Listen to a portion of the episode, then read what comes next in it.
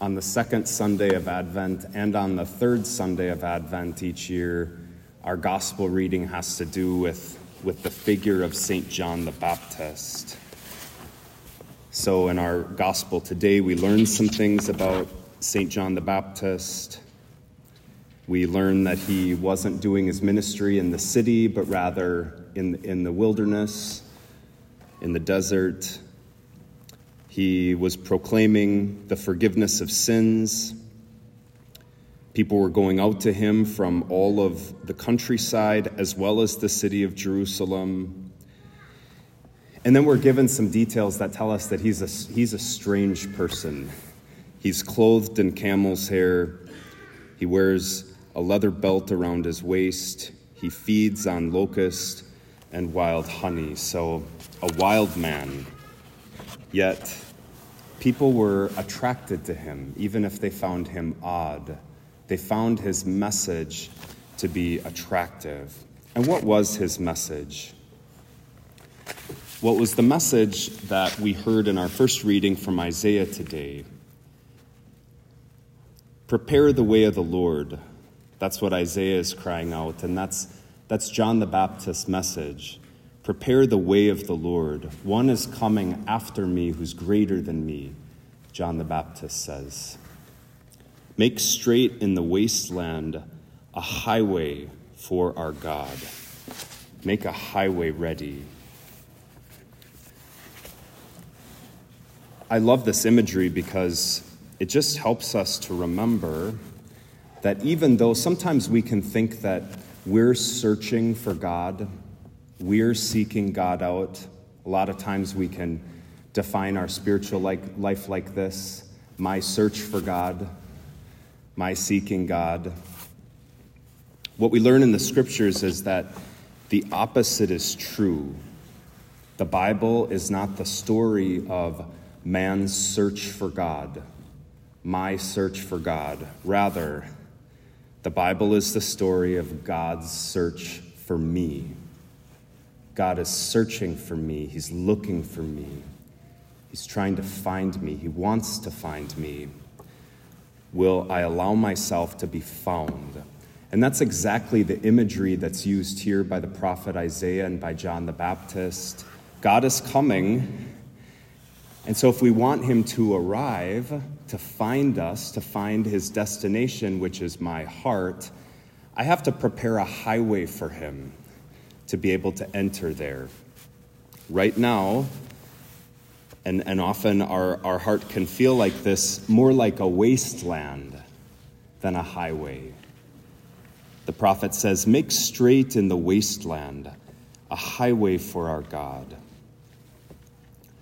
So, this is why during Advent we focus on the three comings of Jesus Advent itself, the word Advent comes from the, the Latin word advenire, which means to come. So Advent means coming. And during this season, we focus on these three ways that Christ comes. And we think about this in terms of He came in the past.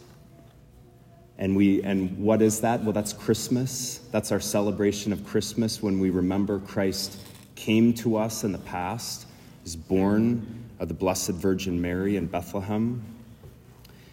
We reflect on how he will come again. This is what our gospel was about last weekend the second coming of Christ when he comes as judge at the end of the world or at the end of my life. He will come again in glory. But there's a third coming that we have to talk about also during Advent, and that's his coming not in the past and not in the future, but right now, his coming now, in the present, because he still comes. He comes to us. He is coming. Even at this moment, he's coming. And so that's why the prophet and John the Baptist give us this highway imagery. He's on his way. He's trying to get in, but, but the road might be blocked. Maybe a, a tree fell on it or something. There's something that we have to do to clear the path, to clear the pathway because the Lord is on his way, he's coming. So, this is literally true for John the Baptist, who was six months older than Jesus. John the Baptist, who was born of a cousin of the Blessed Virgin Mary, Saint Elizabeth. So, John the Baptist is always just right before Jesus. And he knows this. He knows that he, his vocation is to prepare people to receive Jesus, their God. So, what does John the Baptist do? To have people make this highway inside, inside of them to prepare the way for the Lord? Well, he, he has two people do two things. He's, he's at the Jordan River and he has people come to him. And the first thing he does is he baptizes them. But it's a baptism with water, not with the Holy Spirit. That's important for us to remember. This isn't, this isn't our baptism, this isn't a sacramental baptism, it's a symbolic baptism. What does baptism mean? Well, literally, it means to be dipped, to be dipped in the water, to be dunked. And so John the Baptist stood there at the, the muddy Jordan River and people would come to him and he would literally dunk them in the water. Why was he doing that? Well, because it symbolizes a break, a break from the old life of sin and a new life of the acceptance of God's grace. Symbolic. Out with the old, in with the new. That was one thing he had people do. The second people he, thing he had people do was confess their sins. They came to be dunked in the water and confess their sins. We Catholics should never let anybody tell us that confession can't be found in the scriptures. We shouldn't let anybody tell us that Catholics some one day one day made up confession and that if we want to get back to true to the true heart of Christianity, we have to get rid of all of those sacraments, all of the, that devotional stuff, and just focus on Jesus. We shouldn't let anybody tell us that because confession's in the scriptures. It's right here. John the Baptist would have people come and confess their sins, and he baptized them. That's what he did to help people to prepare to welcome God who wanted to come into their hearts. My hope for our parish and for our whole church is that we have a renewal in the sacrament of reconciliation because something got lost uh, since the, the Second Vatican Council in the last 50 years. Fewer and fewer people have practiced this sacrament. Hopefully it's, it, hopefully, it's already experiencing a little bit of a revival. But this is a gift that Jesus himself gives the church so that they can encounter his merciful heart and experience the forgiveness of their sins and to know the forgiveness of their sins. What do our sins do to us? Well, they they hurt us and wound us, and then we carry those sins around like baggage. And God wants us to be free of that load, free of that burden, the burden of guilt, the burden of shame. We all know what that feels like, myself included, how our sins can be such a weight on us. We can, we can say to God, God, I'm sorry. Uh, we can make that prayer every time we sin. That's actually a really good thing to do. Every time we know that we've sinned, to make a little prayer in our heart God, I'm sorry. But He gives us, he gives us a sacrament which is a personal encounter with Him so that we can have the assurance of being forgiven. He wants to give us that assurance. He wants us to walk out of the confessional certain that we're forgiven, certain that we don't carry that burden of guilt and shame around anymore. We're released from it and we get a new start. This is something that I often say to people in confession that God gives, God gives you a new start today. And what, what a beautiful thing it is to have a new start. When, when, I, when I sin against another person, uh, so for instance, if, I'm, if I say something unkind to one of our staff members, which I'm imperfect, I, I do that sometimes, I don't want to do that. As soon as I'm, I realize that I've said something unkind to Father John or one of our staff members, I try to, I, I, I apologize. I say I'm sorry. I believe that they forgive me, but I know that they don't forget. We as human beings, we can forgive, but we can't make ourselves forget the wrong that's been done to us. So we don't really have a, a, new start in our human relationships because even if someone forgives me, they don't forget. It's different with God, though, because God's forgiveness is perfect. And God chooses, when we, when we go to confession, to drown our sins in the ocean of His mercy.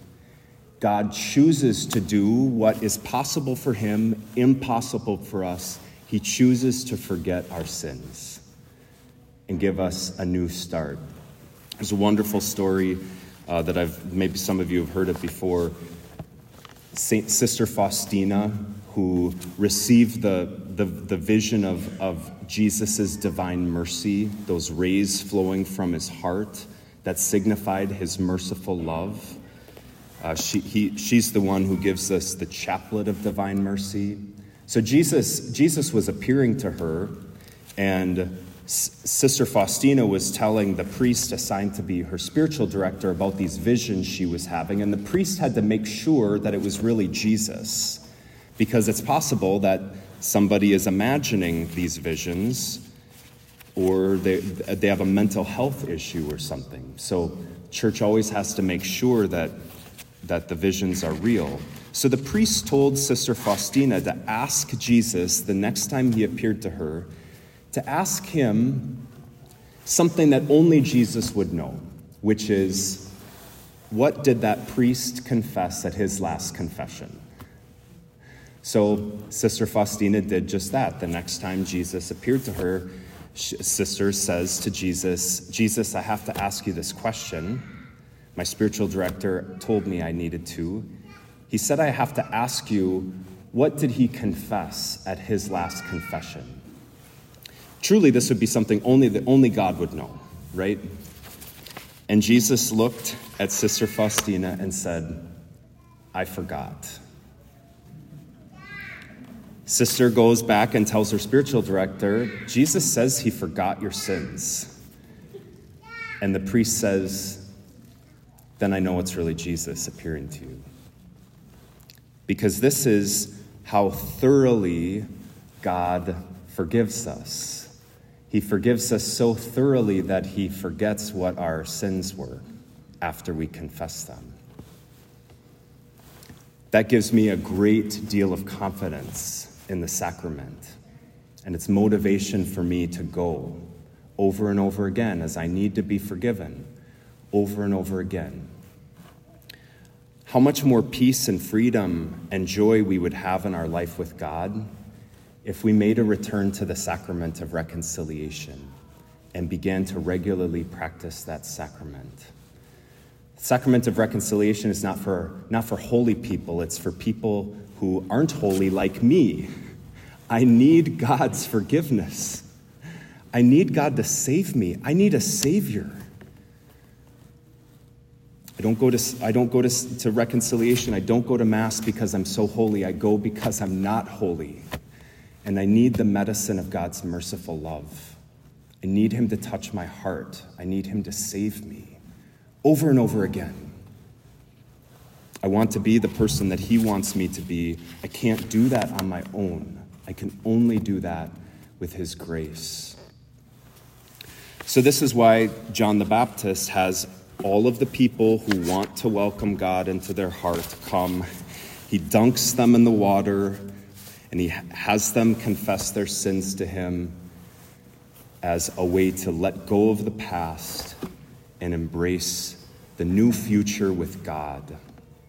Let's ask God for that same grace, that we'll be able to let the past go. Let it go.